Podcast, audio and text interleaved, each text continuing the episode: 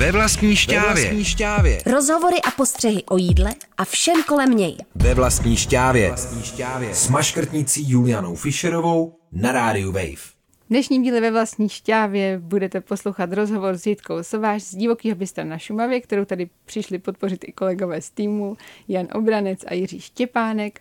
A budeme se bavit o tom, co ji vůbec přivedlo k tomu bystro na Šumavě otevřít a jak se v něm vůbec vaří. Ještě jednou vás tady zdraví, Mítko. Krásný dobrý den, taky zdravíme. Co vás kromě rozhovoru přivedlo do Prahy tentokrát? My jsme hrozně rádi, že jsme mohli trošičku odjet z toho lesa od nás a porozhlídnout se zase po velkém městě, dát si něco dobrýho, kafíčko, obídek a je to pro nás hrozně hezký výlet spojený s takovým příjemným rozhovorem, takže máme velkou radost a těší nás to. Jak často potřebuje člověk ze šumavských hvozdů vypadnout pro inspiraci? No, já osobně určitě minimálně jednou, dvakrát do měsíce potřebuju ty lidi vidět nějak na ulici a tak. A sama pocházíte odkud? Já jsem místní přímo ze Stach, takže opravdu tam, kde máme to divoký bistro, ještě bych ráda zmínila, že to je divoký bistro, protože my jsme všichni takový trošku nespisovní a to divoké nás vždycky tak jako zatahá za uši, takže my jsme, my jsme divoký, divoký bistro, samozřejmě. Divoký. No, takže přímo tam prostě z těch, z těch lesů pocházím já. No ale vy sama jste se věnovala kuchařině, respektive cukrařině profesně už předtím a právě v Praze. V Alkronu jste mm-hmm. dělala mm-hmm. cukrářku. Jak jste se dostala do Alkronu a proč jste odsud odešla? Ta moje cesta je docela zajímavá, protože jsem původně teda učitelka mateřské škole, což jsem dělala i pět let, ale ta práce nebyla to prostě práce pro mě.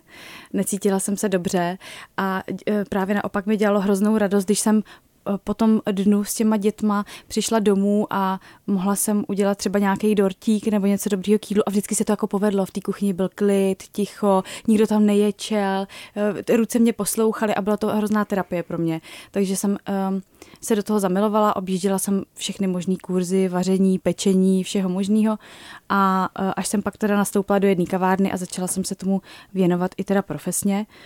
A do Alkronu jsem jela na stáž měsíční No a zřejmě se tam, jsem se tam tak jako asi osvědčila, protože mě právě pan Roman Pavus potom zavolal po návratu domů, jestli bych nechtěla nastoupit jako na stálo.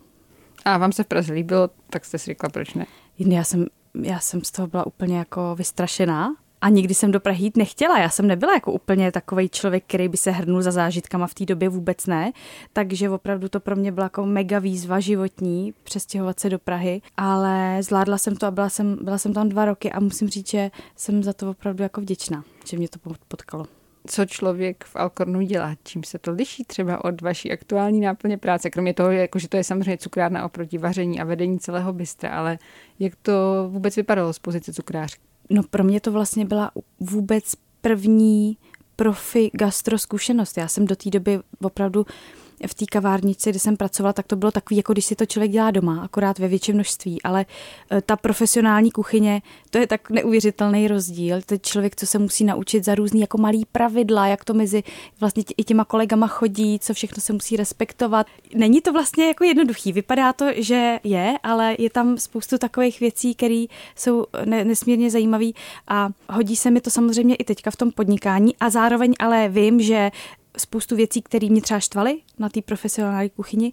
tak my si to můžeme dovolit si to dělat trošku po svým a nevadí to, když trošku jako uh, povolíme a nejsme třeba na sebe tak uh, drsný a jsme víc jako stmelený, než jako, že bychom tam měli pozice exekutiv, šéf, šéf, šéf de party a tak dále. A ta vaše konkrétní cukrářská pozice byla? Já jsem, mm, já jsem byla pastry chef, to znamená, že jsem měla na starosti dezerty jak pro hotelovou restauraci, tak i pro myšelínskou, zároveň i samozřejmě nějaký jako bankety, bufety. Dělala jsem vlastně i kurzy pečení v Alkronu a, a tak dál, no, takže. A nějaký dezert, na který jste byla nejvíc pyšná?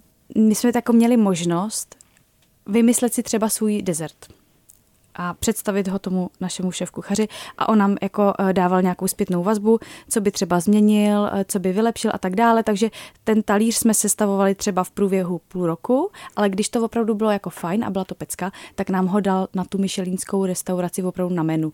A to se mě teda povedlo. Během těch dvou let, že jsem jednou jedinkrát teda ten dezert opravdu na té myšelince měla. Pár a měsíců bylo fajn. A tenkrát jsem se právě inspirovala trošku jakoby tím svým rodným krajem, protože jsem dělala uh, jeho českých makovec takový trošku rozložený a uh, měli jsme tam k tomu uh, zmrzlinu ze svařeného vína, uh, švestky, mus z bílého máku a nudle třeba tam byly, i jako když si děláme klasický třeba nudle s mákem doma, tak, tak v podstatě takový trošku jako fusion nudle. Bylo tam spoustu komponentů a bylo to vlastně všechno tak, jak to člověk jako jí celý život. A jenom to bylo jako vlastně v malém vlastně, a hezkém tak, vydání. Přesně. Rychle kupředu, jak potom to bylo s tou myšlenkou vašeho bystra, váš strýc vlastní vlastně kemp v Ubislavy. Mm-hmm. Je, je to tak. Uh, myšlenka nebyla vůbec žádná, absolutně my jsme prostě byli na klasické náštěvě uh, vánoční u příbuzenstva a uh, můj strýček, který teda vlastní ten kempík, tak uh, říkal, hele, mě, mě už to jako, já už jsem starý a už nás to jako nebaví s tou manželkou a nechtěli byste si to prosím vzít a vy jste takový jako do toho gastra a to byste jako zvládli, něco si vyděláte, to bude úplně skvělý, pojďte to vzít. A já jsem mu řekla, no ty jsi se úplně zbláznil, v žádném případě prostě vůbec, jako já mám tu práci teďka v tom Alkronu, všechno dobrý, ne, nepůjdu prostě tady do, do toho kiosku, protože já jsem samozřejmě v tom kiosku dělala brigády od svých 14 celý život a ohřívala jsem tam ty klobásy. No. no ale nějak se nám to uh, rozleželo samozřejmě a uh, po pár měsících jsme na to kývli a z té Prahy jsme se vrátili domů. No. A co vás na tom lákalo? Protože klobásy to země nebyly, langoše předpokládám taky ne a nakonec je z toho bistro. Hmm. Ono to zní samozřejmě blbě a ten termín se nadužívá, ale dá se říct jakoby fine dining eh, v rámci bystra u rybníčka. No, já to nemám moc ráda, to slovo. No, já to spíš, chápu, ale jako eh, rozhodně... Spíš jako dobrý jídlo. Dobrý jídlo, dobře. Tak, nás na tom nejvíc lákalo to, že my jsme chtěli odjet do Austrálie. A potřebovali jsme peníze.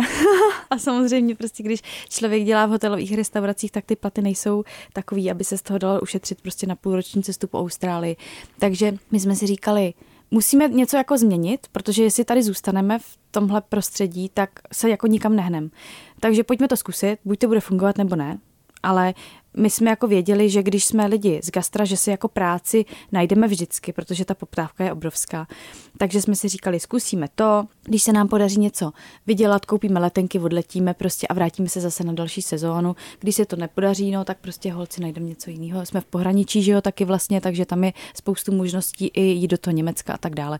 Takže my jsme to vlastně vůbec nebrali s tím, že tam budeme jako rozjíždět jako nějaký takovýhle podnik. A my v tu dobu znamenalo co? Uh, já a můj bývalý přítel, manžel teda, vlastně, bývalý manžel, ano, on byl taky z gastra, takže my jsme to tak jako spolu, my jsme byli jako rozežraný, nás to jako bavilo.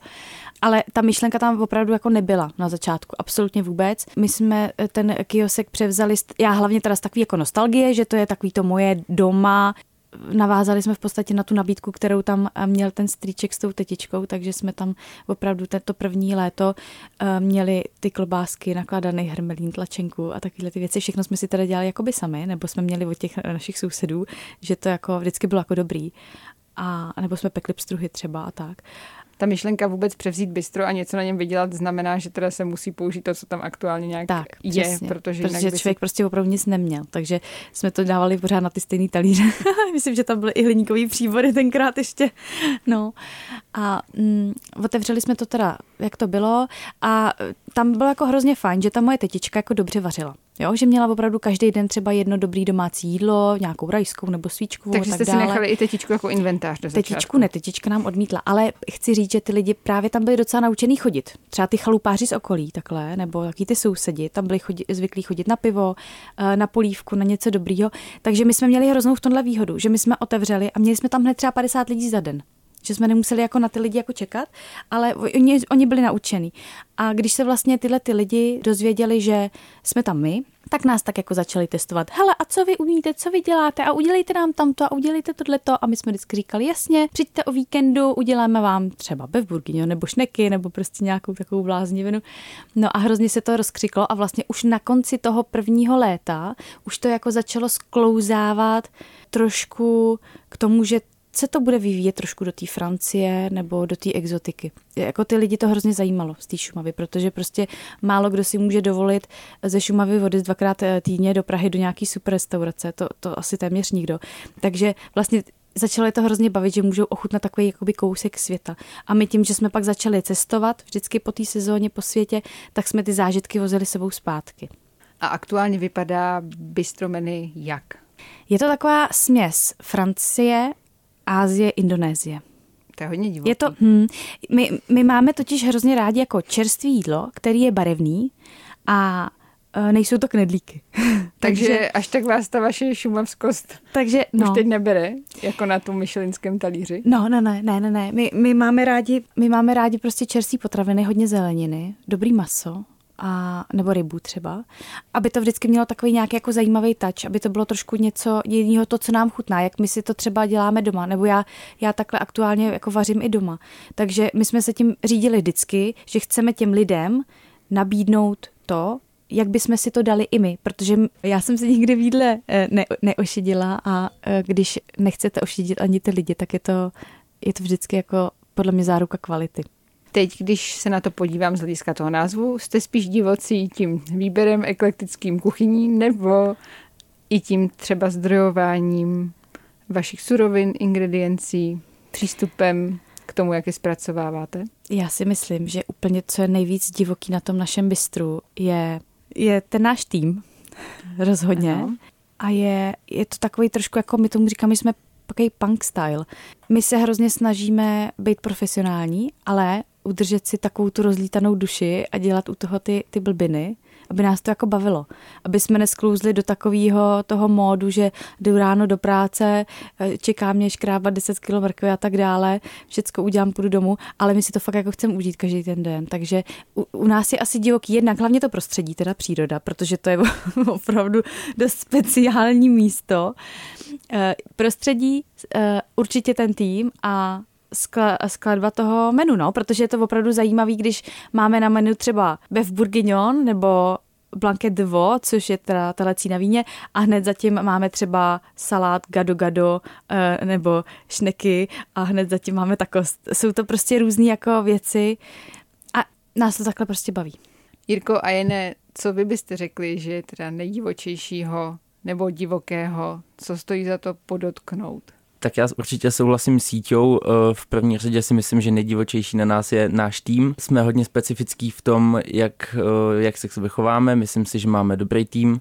Snažíme se si to opravdu užít. Eh, Nic nám není cizí. Určitě rádi potom po práci posedíme, popijeme. Pobavíme se o všem možným, takže to vlastně eh, posíláme na takovou přátelskou úroveň i zároveň. Tohle to se snažíme potom přenést i na naše hosty určitým způsobem. Snažíme se, aby byla ta energie z nás cítit, aby bylo poznat, že se nás to baví a že jsme rádi, že tam můžeme pracovat, což si myslím, že je nejdůležitější. A chtěl bych tím říct asi to, že si myslím, že to funguje, protože uh, ty hosté to potom z nás cítí a myslím si, že tu atmosféru tam nasávají a potom jsou s námi, vlastně jedou v tom s námi takým určitým způsobem. Hodně si myslím, že jsou potom součástí celého toho dění. Souhlasím, souhlasím. Já bych možná jenom eh, doplnil, že prostě děláme to přirozeně. Tak, jak nejlíp eh, umíme a dokážeme. A je to potom asi vidět. Děkuji, Jirko. Když se podíváme na tu skladbu toho vašeho menu, které teda je opravdu široce rozkročené od Francie až do té Indonésie, tak jak to potom koresponduje s tou Šumavou třeba v oblasti právě těch zdrojů okolních, jak se to daří nějak naplňovat v rámci třeba i nějakých divokých místních farmářů? tohle je pro nás moc důležitý téma, protože stejně tak, jako pro mě je asi nejdůležitější věc eh, v té naší práci, aby eh, moji zaměstnanci eh, měli hezkou, dobře placenou práci v takovýhle malé vesnici na Šumavě, tak je pro mě úplně stejně důležitý, aby lidi, kteří v tom okolí něco tvoří, ať už je to pečení pečiva nebo um, pěstování zeleniny, květin, bylinek, čehokoliv, tak aby za tu práci byli dobře zaplaceni. A to mě přináší hroznou radost, takže my se opravdu snažíme od každého, kterého tam v okolí máme, eh, něco jako vzít a trošku je podpořit přes tu sezónu. No, je to samozřejmě trošičku potom komplikovanější uh, v té logistice toho provozu, protože pro všechno si tak jako musíme dojet a není to úplně jako 10 kilometrů, ale je to třeba i 40. Eh, Takže jako ho, já třeba osobně hodně strávím eh, dopoledne v autě téměř každý den, protože prostě jezdíme pro maso, pečivo, jezdíme pro kitky, bylinky a tak dále. Kam na Šumavě pro dobré pečivo? My máme dvě skvělé uh, pekárny. Jedna je ve Vimperku, pan Angel, a jedna je v Sušici, pan Rendl. Takže to jsou, ty nás jako baví, to jsou takový, takový naše lodě stálí. No a další nějaký farmáři nebo místa, kam se vyplatí podle vás zajet a nejsou jako známa a vy máte vyzkoušení jako svoje zdroje? Určitě, jestli někdo jezdí na Šumavu třeba na chalupu nebo pojedete třeba na týden do nějakého apartmánku, kde budete mít eh, kuchyňku, tak hrozně pěkný místo je třeba Pastvina, což je jedlý park u Sušice, kde vám připraví na počkání i takovou jako zeleninovou bedínku, mají tam i jako vajíčka od slepiček a je to teda i krásné místo eh, navštívit s dětma jenom klidně i tak na kukačku, protože tam mají spoustu zvířat a je to opravdu jako fajn letní místo. Další třeba skvělý místo pro nákup ryb je ve Vimperku, pstruhařství Vimperk. Tam se mně hrozně líbí, že oni opravdu ty ryby nemají jako v takových těch kádích nebo v takových těch kanálkách, ale je tam prostě rybník, ve kterým plavou ty struzy. Člověk si tam může hodit i ty granulky, oni tam tak jako skáčou, je to moc pěkný, mají, mají tam jako fajné ryby, takže to nás baví. Stíháte i vy sami vyrazit na nějaký sběr něčeho divokého, nějakého jedlého plevele a podobných věcí? Dělávali jsme to dříve, hodně, že jsme opravdu uh, třeba celý jaro se věnovali výrobům syrupů na naše limonády, nebo jsme jahody, že jo, sbírali a tak dále, aby jsme měli na sezonu. Je pravda, že teď už to úplně nestíháme tak, jak bychom chtěli, ale máme moc šikovnou sousedku, která je hnedka za lesem, která uh, právě nám tyhle ty věci dělá. A má svoji jako biozahradu obrovskou, přímo jako u lesa a suší pro nás kvítky, bylinky, míchá nám uh, čajový směsi. Je to jako nádherná spolupráce. Co byste vypíchla z toho teda aktuálního menu, co se tam nějak objevuje častěji a člověk by si to měl dát, aby pochopil vaši filozofii? Tohle je pro mě zajímavá otázka, protože my letos jsme otevřeli osmou sezónu a dostali jsme se do bodu, kdy je vlastně strašně těžký sestavit to menu, protože nám přijedou hosté a řeknou, my sem k vám jedem na ten tatarák a vy ho nemáte a my jsme strašně smutní a nešťastní. A pak přijedou hosté a řeknou, Ježíši Kriste, vy furt máte ten stejný tatarák. my chceme něco jiného. Takže my jsme teďka, v t- a je to opravdu zvláštní, loni jsme to začali pocitovat jakoby poprvé, takže my se snažíme teď mít opravdu každý týden úplně jiné menu a vždycky se snažíme tam mít něco nového, co jsme ještě nedělali, aby to bylo zajímavé i pro ty lidi, kteří se k nám vrací pravidelně každý víkend a zároveň, aby to bylo zajímavé pro ty hosty, kteří jsou poprvé. Takže kdybyste se mě na tuhle tu, uh, otázku zeptala loni, tak bych určitě řekla, vyjmenovala bych tady třeba pět jídel, který uh, nesmí na tom menu chybět, ale teď opravdu se snažíme to trošku obměnit, aby to bylo pestrý a zajímavý. Když vymýšlíte nové jídlo, na základě čeho ho teda vymýšlíte? Na základě toho, že vám někdo něco doveze skvělého, nebo vám se povede sehnat něco skvělého? Je to právě uh, hodně o těch místních dodavatelích, jo, že mě třeba zavolá právě ten kamarád, co má ryby. Je, mám tady malý, skvělý, jestli tady nechci z nich něco vymyslet. A, nebo právě další farmář, co má hovězí. Jo, za tři týdny budu mít bejčka pro tebe a tak dále, takže vlastně se řídíme tímhle. Co vás osobně baví nejvíc na tom, že máte teda bistro uprostřed šumavských vozdů? V čem je to super a v čem to vůbec uh, tak super není? Nebo byste to vůbec neměnila za nic jiného?